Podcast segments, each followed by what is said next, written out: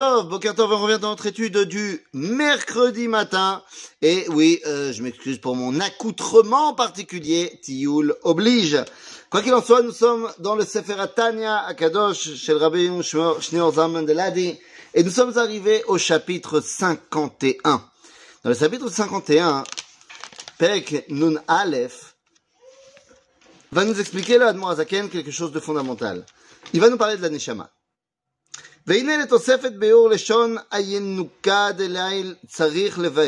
Alors qu'est-ce qu'on a besoin de comprendre תחילה להבין קצת עניין השארת השכינה שהייתה שורה בבית המקדש, בבית קודשנו, קודש הקודשים, וכל, וכן צריכה כל מקום השארת השכינה, מה עניינו הלא מלוא כל הארץ כבודו.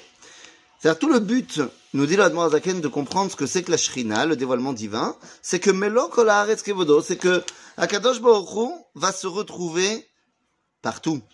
Alors évidemment que ou mekomo shel olam ve'eina olam mekomo, c'est-à-dire il remplit le monde, mais le monde ne lui suffit pas évidemment. Et donc nous dit l'Admor Zaken que ça va être exactement pareil ce qui va se passer au niveau de l'homme, au niveau de sa neshama. Alors, de la même façon qu'il y a des arbres, qu'il y a des vallées, qu'il y a des, des, des constructions, ce que tu veux, alors on peut pas dire qu'il n'y a pas la présence divine, Nishmata Olam, et pourtant, eh bien, il y a une dimension particulière qui est Nishmata Olam, ce qu'on va appeler la Shrina, et puis il y a une dimension qui est la montagne. Eh bien, dans l'homme, c'est exactement pareil.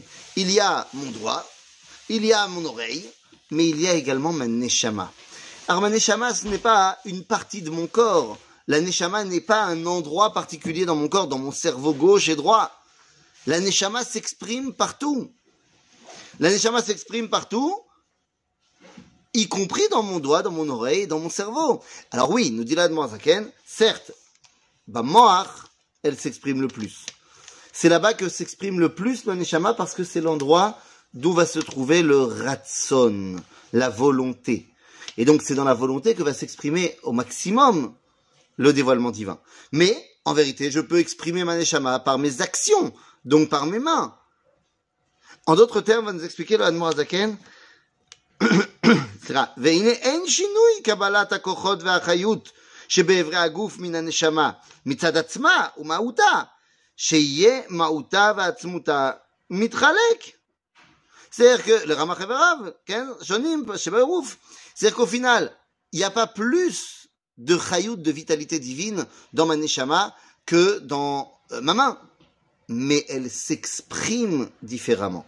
Elle s'exprime de manière plus intense dans ma neshama que dans ma main. Et c'est ce que nous dit le Zaken quand il nous explique qu'il y a dans ma neshama, que ma neshama est chelek Elohim mamash. Ça ne veut pas dire que c'est un morceau de Dieu. Ça veut dire que c'est là-bas que Akadosh Baruch se dévoile véritablement.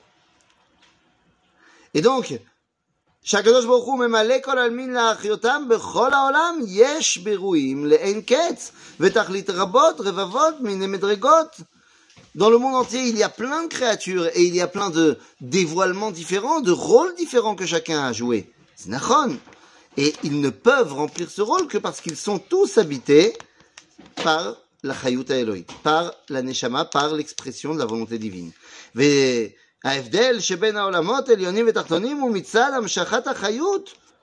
Qu'est-ce qui différencie les quatre olamot, les différentes madrigotes, les différentes dimensions du monde? Eh bien, c'est la capacité qu'ils ont de faire transiter cette euh, chayut Elohit, cette, euh, j'avais envie de dire, vie divine. C'est de cela dont on parle, les amis. Nous sommes des récepteurs de vitalité.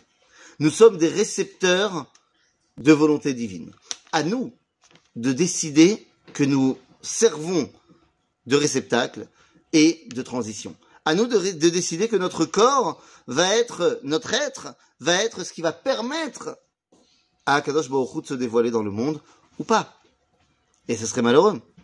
Et donc c'est exactement de cela dont on parle.